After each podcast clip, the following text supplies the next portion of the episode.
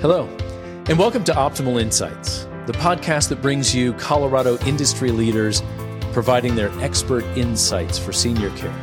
My name is Jeff Mannel, and I'll be your host. I am the Digital Strategy Manager for Optimal Home Care and Optimal Hospice Care, and I am grateful to spend this time with you. This week, we're going to spend some time with Miekka Zanders. She is a published author. She is a dementia expert. She is the executive director at Morningstar Bear Creek in Colorado Springs.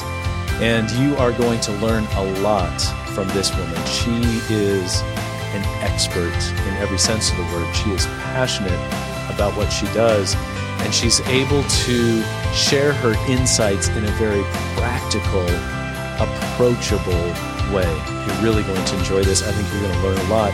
If you haven't already, please subscribe and like our channel so that you can get this brought to you every week. And so without any further ado, I'd like to introduce you to Miekka Zanders. Well, hello, Miekka. It's so great to have you on Optimal Insights. Welcome to the podcast. Thanks for having me. I'm excited to be here. Yeah. I've heard a lot about your experiences, and I wanted to dive in even more. And so I read your book today. It's a great book. I don't know how long ago you wrote that book. You were living in another state when you wrote that, but so much experience. It's so beautifully written. You're a great storyteller. I'm a storyteller too. I love stories, but everything has to do with dementia. The name of that. Why don't you introduce your book a little bit to us? Cause I want to pull some threads there. Absolutely. Well, I wrote the book in 2019, right at the end of 2019. And then of course we went into the COVID pandemic right afterwards. So our attentions certainly shifted significantly at that time. Yeah. But the book is called Being with Dementia: A Soulful Approach, and I oftentimes refer to it as a pamphlet, not a book. It's such a small little book. Thus, I was able to read it today.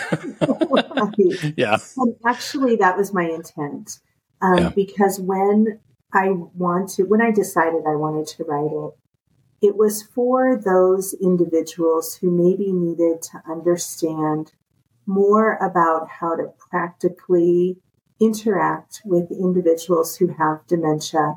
And many of those people that I identified as needing that in the time, it was actually a lot of frontline caregivers that I was working with in a small assisted living where we all of a sudden had quite a few individuals with memory care needs. Yeah. And I felt like I wanted to help them. And I knew that most books they would not be interested in reading. It would just be too much. And sometimes they go, so off track as far as caregivers go into the medical aspects. And I just wanted something that was simple and straightforward that provided tangibles that they could immediately use. And that was. Well, you did just that. It's very... It's beautifully written, as I shared before we started recording. It's got great stories in it. It's very practical. And so I appreciate that. I encourage everybody. I'll put that in the show notes too. So you can go to Amazon and get that in Kindle or an audiobook or in a paperback. But that was very, very helpful. And so now you are in Colorado. And tell us a little bit about your role here. And you're down in the Springs, correct? Yes, I'm in Colorado Springs. I'm with Morningstar, and I'm at a standalone memory care, which we don't find a lot of. We are licensed under the assisted living umbrella, but we are solely memory care. We have 48 apartments. We're called Morningstar at Bear Creek. They're lovely suites here and in a beautiful setting. Overlooking Garden of the Gods and up at Pikes Peak. And we specialize in cognitive impairments in individuals who have some sort of diagnosis that has then led to dementia. And that's one of the beautiful things about a standalone memory care is all of the people who work here want to work in memory care. They're not going into assisted living or going into skilled nursing and then getting bumped into the memory care area because we don't have the staffing to cover in that area. These individuals came here wanting to work with the folks that we serve and having those skills and wanting to develop them. I love that. Yeah, it is very unique. And we have a strong partnership with the Morningstar facilities around here in Denver and now down in the Springs. And I really appreciate, we were just talking about Marcus over at Wheat Ridge, and each facility it feels like you're walking into mom's living room. It feels like home. And I do appreciate, that's a really great point that you made, that if you're working there with in your facility, you're there because you want to be there. And it's a passion of yours. Nobody gets into healthcare, but especially in anything with dementia and memory care, to get a paycheck. It's got to be kind of who you are and what you're passionate about. So I really, really appreciate that. I wanted to talk a little bit today about dementia in the sense that we're coming up on the holidays. Actually, we're right in the middle of the holidays, and it can be challenging for residents, but it can also be really challenging for families. It's not the same anymore, and things change a lot. Could you share some insights with us on maybe some things that families can be aware of, can do, to not only be there for their loved ones, but even just for themselves during this time? Sure. Well, you're right. The holidays are a tough time, and I think we see so many families who are trying to figure out how to create the same feel, to involve the individual in the holidays to the greatest extent into traditions that they've held, but also recognizing that there have been changes and those have to be considered and adjustments have to be made. Memory cares are small communities usually. They're quite small, and there are secured doors, and a lot of times we think of that just simply as a safety measure. But there's also an aspect of keeping a community small, an area intimate and secured, because we're keeping noise and commotion out. We're keeping an environment very familiar to set the individuals up for success. When we take people who have cognitive impairments, especially as they advance, out of those familiar environments, we oftentimes see increased confusion, increased anxiety, because what's happening is that they're spending a tremendous amount of energy doing what we call cognitive mapping. So trying to figure out where they are, what they're doing, who these people are that we're with, what should I be doing, right? Yeah. And so we have to keep that in mind.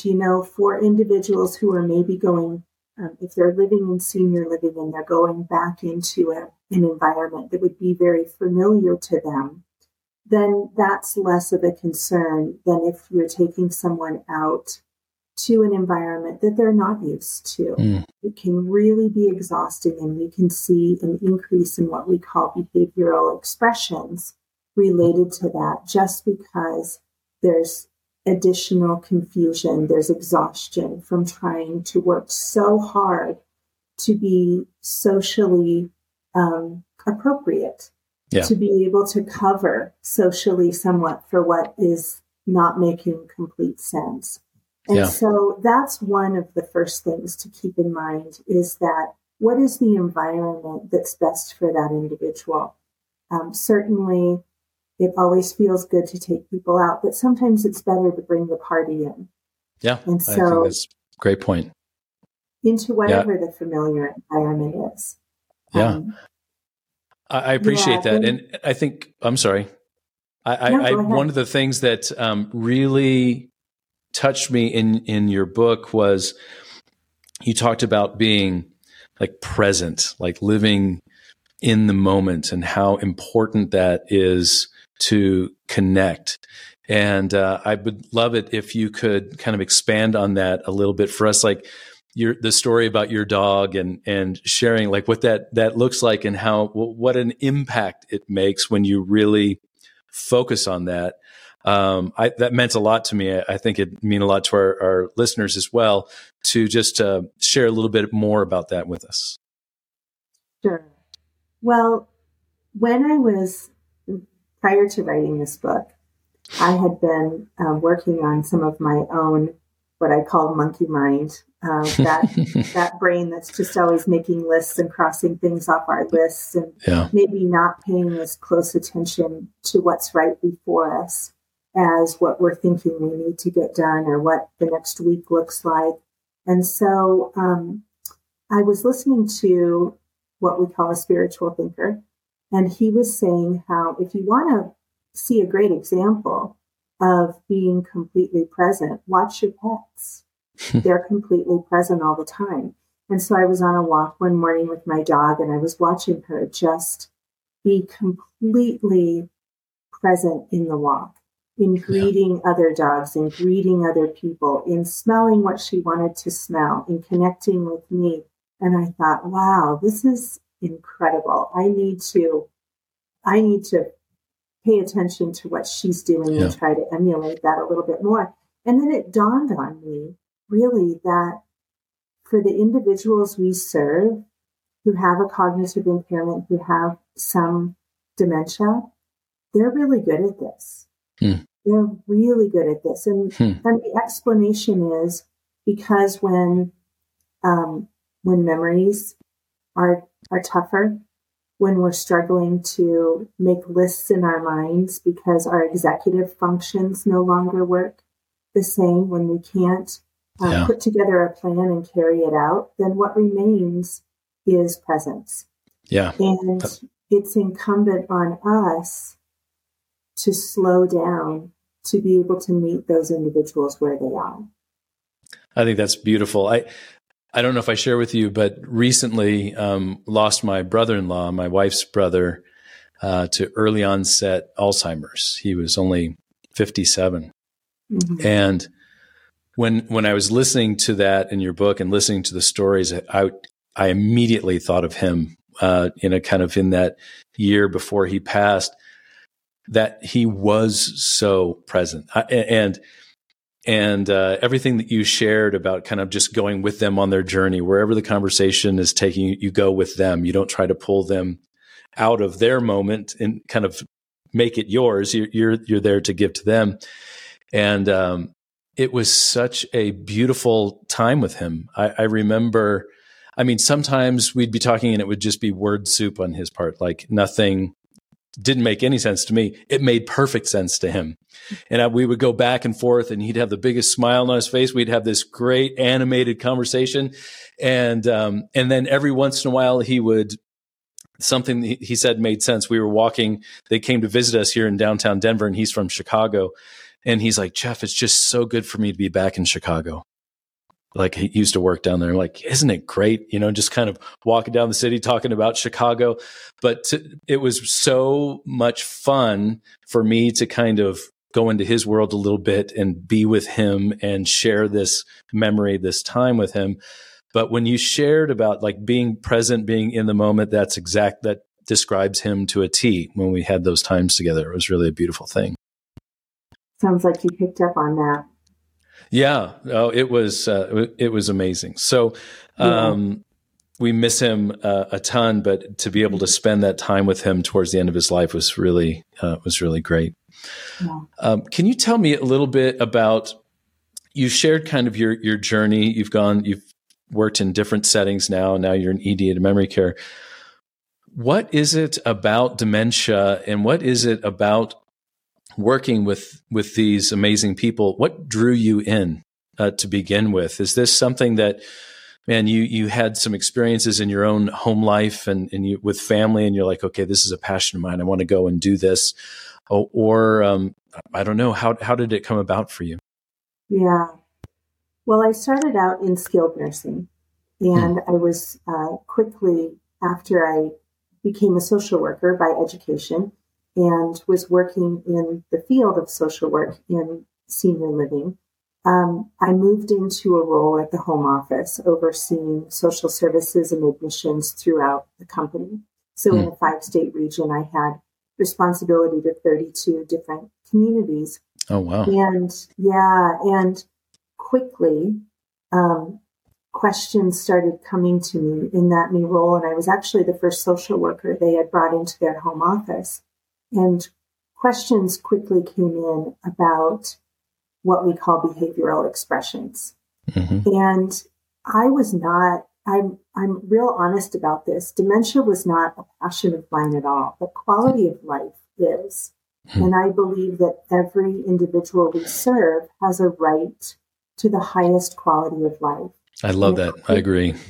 Yeah. And I quickly realized that for me to be able to support our communities to provide that, I needed to understand dementia communication. Mm-hmm.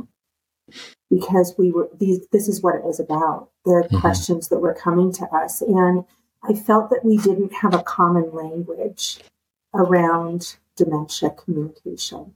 And so we'd get on these calls, and the way that the community or different team members were interpreting things was different than how I was interpreting it. And we just were not on the same page. And so I teamed up with a coworker. She was the rep therapist for the company. I was the social worker. Her name's Cameo Rogers. We are kindred spirits. Mm-hmm. We are dear friends. And we teamed up and brought in a national expert named Erin Benito. And together we rolled out a comprehensive dementia care program for the company. And that's when I really, just got into the weeds of dementia care. Yeah. Communication. Well, I'm glad you did. I'm really glad you did. It's good for all of us that you're there. Your passion just kind of exudes out of you. I love that you you wrote this book and you dive in. And just for those that are listening, the book is full of stories and great tips. It's very practical and approachable. And speaking of tips, when you work with families that are coming in, you share a lot about working with just the caregivers, the nursing assistants that are in there with these people, and you give a lot of insights and tips in the book about how to approach and how to engage. But what would you say are some of the most important insights that you could give for families that maybe are just starting to go through this for the first time? I know for us, when we were going through this with my wife's brother, it was so hard because at that time, I didn't know anything about it. I mean, I didn't know. I feel like I'm a pretty empathetic person and I can engage, but I didn't know what's the best way to engage. When they go off and they're telling stories and that's totally not true, I found myself wanting to correct him all the time. Like, no, that didn't happen. And no, that didn't happen. And quickly figured out that that's not the thing to do. But what are some practical tips you can leave us with here that help people on their journey as they're kind of just beginning with their loved ones? Sure. Well, first of all, I would say that for each individual, it's a unique journey. Mm-hmm. And loved ones know their family as well as anyone. And so trust yourself in that. Don't let somebody else tell you how to provide care to that individual. Certainly you want to connect. You want to connect with others. And I would really, if it were me, I would find a support group early on. Of caregivers, of family members who are doing the very thing that you will be doing, because they are the experts. They are the true experts. And I meet families all the time who share things that they're doing, tips and tricks. And I think, wow, that's brilliant. You guys really have this dialed in. This is incredible. So reach out to peers. Build a support network early on. That, I think, is so incredibly important because we see so many individuals who are trying to do it all on their own, and they wait until they've reached a level of complete exhaustion before they reach out for help. So do your work early, build a network, and then, of course, there are communication things that are going to change for the individual, and we can that can be, you know, any variety. There are so many changes that happen, but my advice would be to always remember that the individual is still there. And there are always remaining strengths. Up until the very end of life, there are remaining strengths. And if you can focus on the strengths and learn the tips to deal with the losses, learn the changes that have to happen while you're focusing on the strengths and continuing to support those for the individual to have the highest quality of life, you're going to go a long ways to providing the very best outcome possible. That is great. I love that so much. And I appreciate what you're saying there at the end. There are changes that are going to happen. Like, you can't stop them from happening. This is going to, so I think for us, just accepting what's happening is incredibly important in that support group. We always learn better in groups. I think community, when you see other people going through it, you talk to them, you learn about their experiences. It helps it set in. You know, my sister-in-law, she was a hero. My brother-in-law lived at home all the way through hospice at home. She was just amazing. Just loved him so much and was there. But it is exhausting, like you said, and you have to have people to help. Sometimes with her, just somebody to cry with on the phone, you know, and just listen so that you can kind of get your energy back. We can't go through that alone. So I appreciate those are great tips, because it's a difficult journey and it's a beautiful journey all at the same time. If you're not pushing against it all the time, but just really taking it one day at a time. Yeah, absolutely. Yeah, gosh, that's incredible that she was able to keep him home all the way through. Yeah, it was. She probably did a little too much. She's a pretty strong woman. She probably did way too much, but she's a hero. So I love her for that. Miekka, thank you so much for your time, your insights, your passion for this. It is conversations like this that I think really all we want to do is get some insights out there for people who are going through it and get a conversation started, and so that the learning can continue. And so I thank you for that. I do want to give you a couple of minutes here at the end just to talk about Morningstar. If somebody is interested and has a loved one that lives in the Springs or is interested in your facility, can you tell us a little bit about it and what they can do? Sure, you bet. Well, you touched on it earlier. It's a great company, a faith-based company that really has a strong mission, vision, and values. And that's something that we talk about all the time. And, you know, that's not always the case in senior living. It's, you know, it's a family-run organization, and we all feel like an important part of that family. So I'm grateful to be here. I got into senior living because I wanted to create a higher quality of life for the individuals that I serve. That is my sole purpose in being here. And this company allows for me to do that and provides the tools I need. There are a number of locations.